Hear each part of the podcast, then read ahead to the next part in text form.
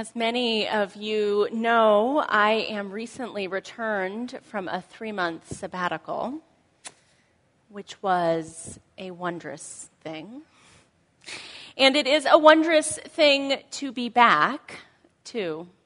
I've been doing a lot of thinking in the three weeks now that I've been back. I like that. I always like symmetry, you know, three months away and three weeks back.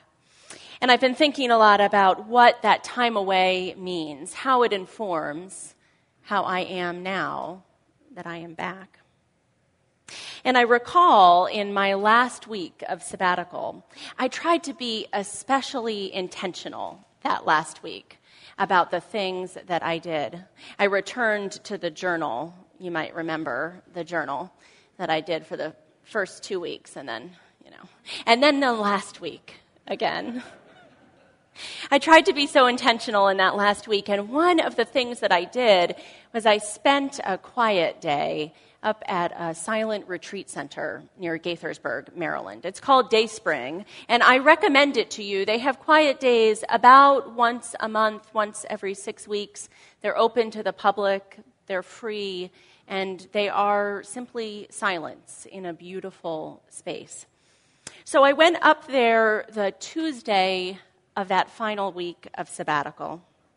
And I had my quiet time, and at the very end, you kind of come together at the end in a closing circle. And, um, and I, and you, you do speak then.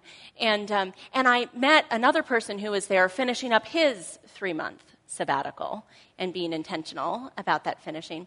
And as we talked afterward, he said, You know, what I tried to do during my sabbatical was to practice being a human being instead of a human doing. And I thought, huh, huh, that might be good practice. That day at Dayspring, that silent retreat day, was a condensed version of the best of what sabbatical held for me. And it was very much about being, being a human being. I walked that day in green spaces. I looked out onto the vista and the farmland. I rested and closed my eyes. I read and I wrote, but I, I read and wrote just what I wanted to, you know, with, with no structures put around that. I had the chance to be in the moment, in the space, without any particular demands on my time. And then, about four days later, I came back.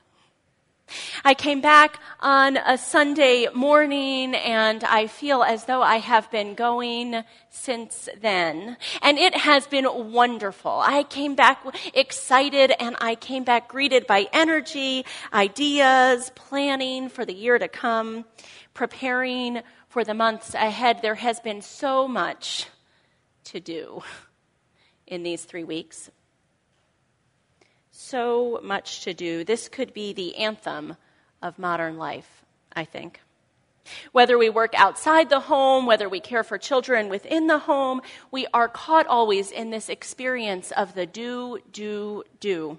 Thich Nhat Hanh put it this way We lead extremely busy lives, he wrote, even though we do not have to do as much manual labor as people in former times, we never seem to have enough time for ourselves. I know people, Thich Nhat Hanh wrote, who say they do not even have enough time to eat or breathe, and it appears to me to be true. And yet, even with all of that doing, we feel at the same time a yearning for that experience of simply being. Being a human being, as my fellow retreater put it, without boundaries and structures on our time. We know that that kind of time is good for us. I was fascinated to read some of the research coming out recently about psychologists who are prescribing green space for their clients who, who can see the mental health benefits of being among plants out in the green world. But how do we find that time? There's the trick. The time to just be, as John Moffitt wrote in our reading, to be the thing you see, to enter into the small silences between the leaves. It's hard for all of us, I think, who are caught up in the busyness that life can offer. And sometimes I think it is especially hard for those of us who are engaged in the world of justice making, who look around and see all that is not right with the world, all that is not yet what we hope the world might be.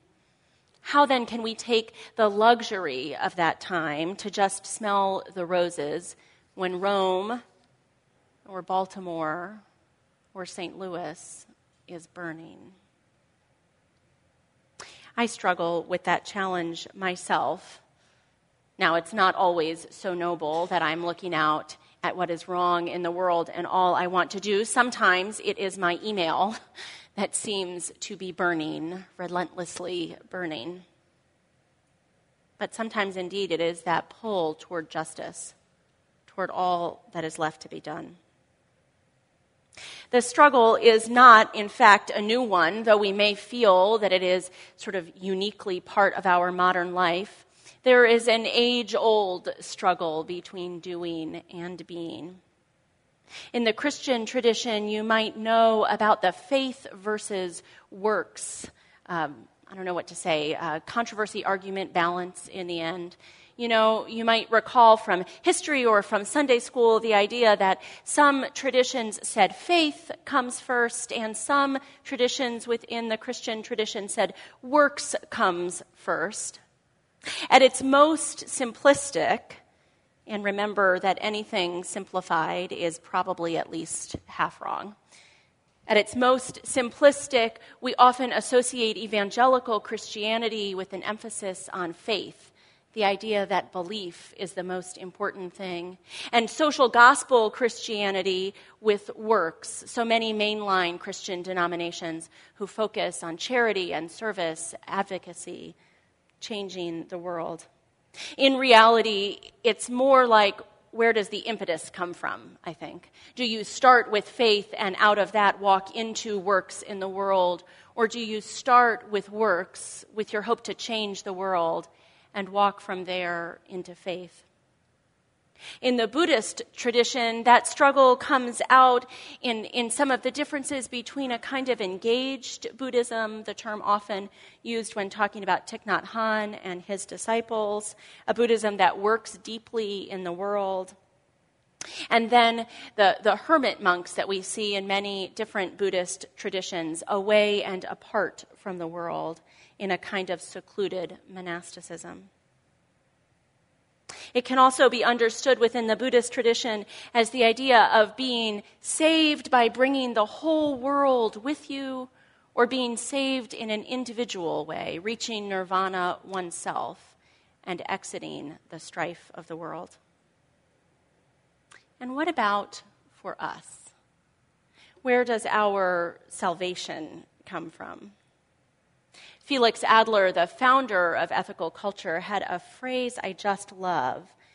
He said that our work is to save our souls alive. He, he used that phrase in the context of the ethical culture impulse to do work out in the world.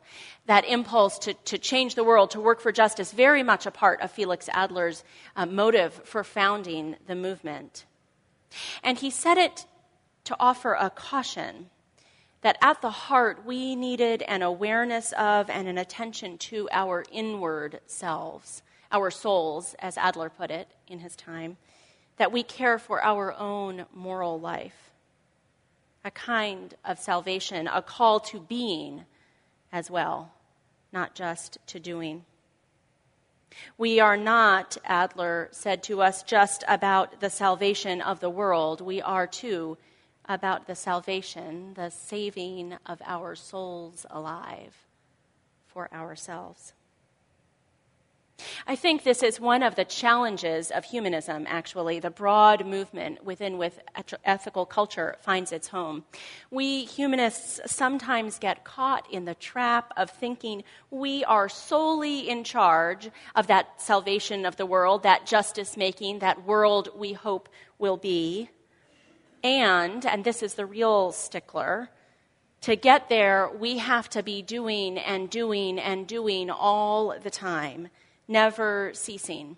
It's a challenge, really, of liberal religion writ large, the, the works side of faith and works taking on a prominence beyond possibility, a kind of hamster wheel of justice making. And then we are confronted with the reality that all that doing hasn't yet created what we hope doesn't always get us there. Like many of you, perhaps I have been watching the news out of St. Louis the last few days and weeks, trying to even understand what is happening there as I read mainstream media and people's Twitter feeds and the Facebook posts of friends I trust who are there, who are themselves trying to understand. And mostly, what I feel is mourning and grief. Mostly, what I see is how broken it is, how terribly broken the policing system is, the trust is, and a feeling that here on my other end of those Facebook posts, there is nothing I can do. These are the times when we need, I think, to just be. When the way to show respect for our mourning, for the grief in the world, is to be with it, to sit with it, to notice it.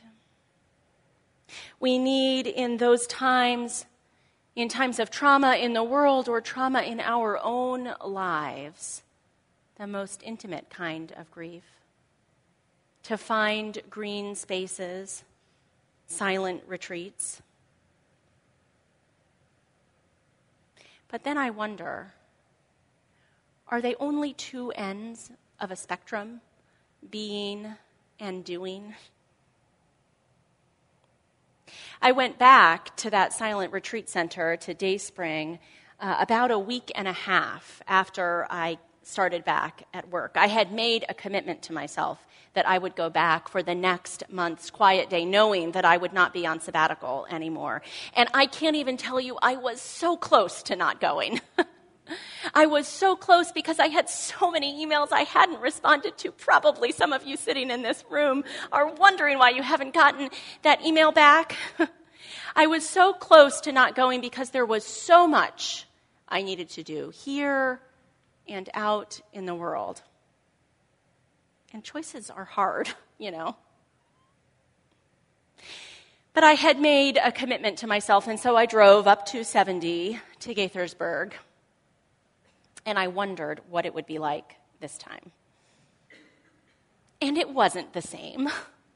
Of course, it wasn't the same, right? I walked the same as I had before, and I read and I wrote. But this time I had things I had to read and I had to write because I had a board meeting that night. This time I had things I was planning. And this time I brought with me a different kind of energy to that day, a different edge, an edge of excitement, of joy, of possibility, but an edge nonetheless. I was in that space in a different way. I wasn't exactly just being while I was there. But it also wasn't exactly as though I had stayed in the office and done that reading and writing. You know what I mean? The reality of my life, and probably for many of you, is that I cannot, even if I wanted to, and let's be honest, I'm a huge extrovert, I probably don't want to, but I cannot take hours a day just to be only. And so the question becomes, I think, how can we be while we are doing? Buddhism has so much to teach us about this task, about the combination of being and doing, being while doing. I turned for my sources of wisdom for this platform address to Thich Nhat Hanh, the teacher within Vietnamese Buddhism and founder of the Order of Interbeing and of Plum Village community in France, and to the practice of Zen Buddhism in a sweet little volume called Sweeping Changes Discovering the Joy of Zen in Everyday Tasks by Gary Thorp. It has chapters about your refrigerator and cleaning it. I think often when we think about practices of Buddhism in many different forms, and remember, of course, that the way the Christian tradition is large and the Jewish tradition is large, so too the Buddhist tradition has many different aspects in many different countries and different practices. But when we think about Buddhism, I think we often imagine the seated practice, sitting zazen within the Zen tradition, that practice of simply sitting and being, focusing on breath. But key to the practice of Buddhism is really living the tradition, engaging in mindfulness throughout life, not only when seated. In the foreword to that book, Sweeping Changes, perhaps the only Zen book to feature a broom on the cover, Zen teacher Edward Espe Brown talks about his own teacher. He writes Katagiri Roshi, it was a joy to see the energy flowing through him as he applied paste wax to the Zendo floor. How could waxing the floor be that important? Yet there he was, devoting himself to this mundane task. As he would sometimes say in later years, the meaning of life is to live. Few people, in my opinion, have lived floor polishing the way he did. What is that to live floor polishing? It's such an evocative image, I think, to live floor polishing, to be the thing you see.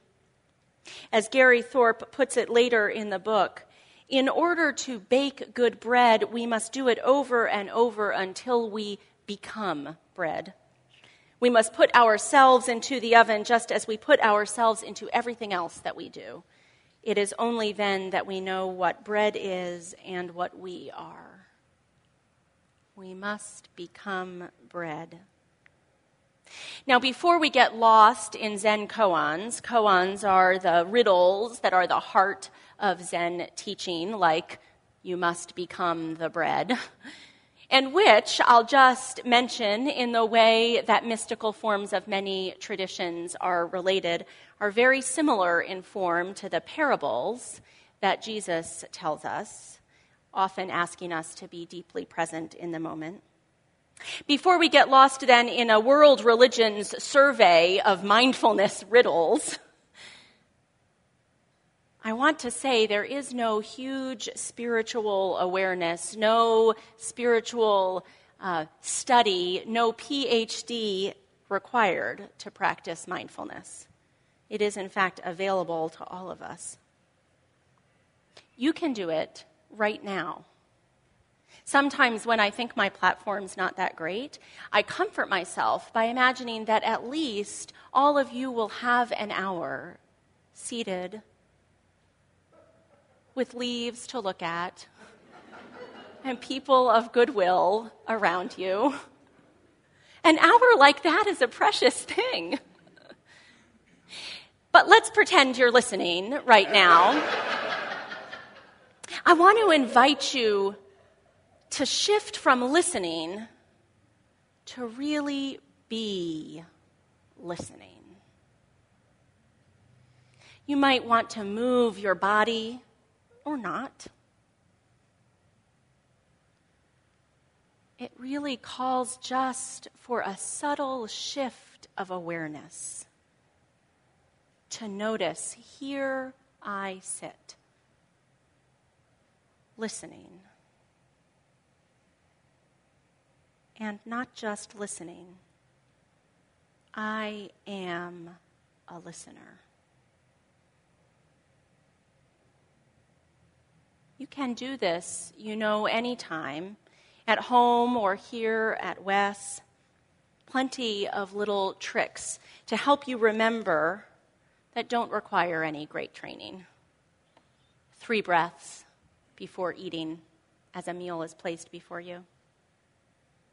Thich Nhat Hanh recommends because we don't have bells, as they did in his Vietnamese village and in the European villages of old, that we take a breath and pause when the telephone rings. We have plenty of those bells. Sometimes I like to take a dance break when the telephone rings. It kind of depends on the ring, really. Gary Thorp recommends a few moments in your day to just sit. You might use those moments, he says, in actual meditation, using breathing techniques or whatever meditative form you enjoy, or you might just sit. It's not rocket science, sitting, but it's so hard to do. The challenge, I think, is to remind ourselves of the preciousness and also the efficacy of sitting like that, of that time in the midst of life, and how it helps us with the doing later. Thich Nhat Hanh tells a story about a little girl who was um, staying at Plum Village, the community in France, and um, who came to play with some little um, children in the village and uh, was thirsty, and so he poured four glasses of juice for them. And hers was the last glass, and so it was, uh, it was apple juice, and it was full of the pulp. You know how the end of the, of the gallon of apple juice has that pulp in it. So she was um, four years old. Some of you might have ever met a four year old. And um, course, she didn't want to drink it because it was yucky. And he said, um, with, um, I can only assume um, Buddhist grace and also good parenting boundaries, well, that is the juice that we have. You may drink it or not. So she didn't. She went off and came back later and said, I'm still thirsty. And he said, Well, why don't you have that juice that's on the counter? And she went over, and in the hour that she had been playing, the juice had settled the pulp was at the bottom, and she had a clear glass of juice. And she said, Uncle Monk, is this like what you are doing when you sit? Is the apple juice trying to be like you? And Thich Nhat Hanh says, it would be better to say, I am trying to be like the apple juice, letting things settle. He writes, The apple juice became clear after resting a while. In the same way, if we rest in meditation a while, we too become clear. This clarity refreshes us and gives us strength and serenity. And we can be better than a glass of apple juice, he goes on. Not only can we settle peacefully while sitting still, we can also do it while standing, lying down, walking, or even working. With our justice work, especially, I think about how much richer the experience can be if while we do that work, we are not just doing, but being the work. If we can become the bread, you know. Not just seeking to create racial justice out in the world by marching and standing with our signs, but being racial justice seekers.